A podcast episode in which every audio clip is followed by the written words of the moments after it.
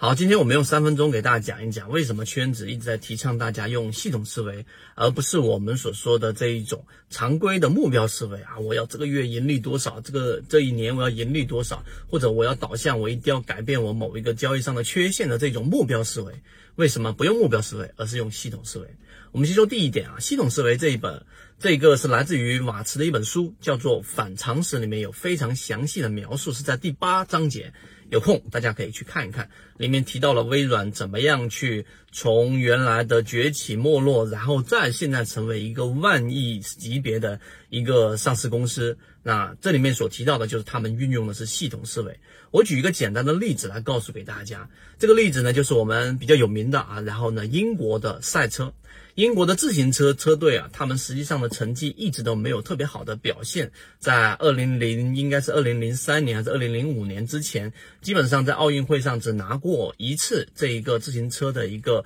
金牌啊，那之后就没有任何的表现。那这个是什么一个改变的转折点呢？是他们的教练，他们换了一个教练，而这个教练上来之后所做的一件事情。啊，可能跟大家所想象中的不一样，不是加强了他们的训练的这个力度，也不是做了其他的工作，而是他运用了一个叫做边际效应的这个无限扩张的一个理论啊。这个理论听起来好像比较拗口，但实际上他所做的事情就是运用了系统思维。所谓的系统思维，就是他在每一个小的细节上去做了一个改变。例如说，他在轮胎上撒酒精；例如说，在这一个座包上做了调整；例如说，在他们的睡眠枕头和床型上去做了改变，增加运动员的睡眠质量。这些乍看起来好像没有多大的一个改变，但实际上呢，在最后啊，我说这个教练换上来之后，三年之后，他们几乎囊括了自行车这一个项目上奥运会上百分之六十的金牌。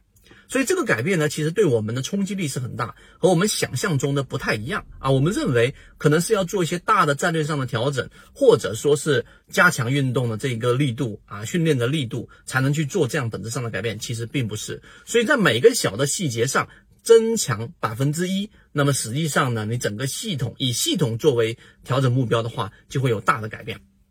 这第二个我们提到的，当你听明白我们在讲的这个例子之后啊，实际上在我们交易过程当中也是一样。如果你的目标是我这一年我要翻倍。我这从资金量我要做到多少多少，对吧？那么这种目标性思维呢，其实大部分情况之下是不会获得到成功的。而我们在圈子当中给大家讲的系统思维，实际上就在每一个模块上去做改善。例如说，我们说缠论，我们是在技术分析上来完善我们对于股价的理解，去对于一只股票上涨趋势、下跌趋势、盘整趋势的这种解构，然后超跌模式当中我们做的低吸模型到底怎么样去做？例如说，我们在左脑护城河给大家去讲到的，其实也是增加我们在价值分析上的这一些不理解和短板，然后完善价值分析这一个模块。例如说，我们在讲的这个游资思维，是我们要去增强我们在短期上的起爆点怎么样更加靠近。所以从近期的表现，我们的金鱼报，然后逐步逐步的超跌之后修复，现在已经走上了比较稳定的一个盈利。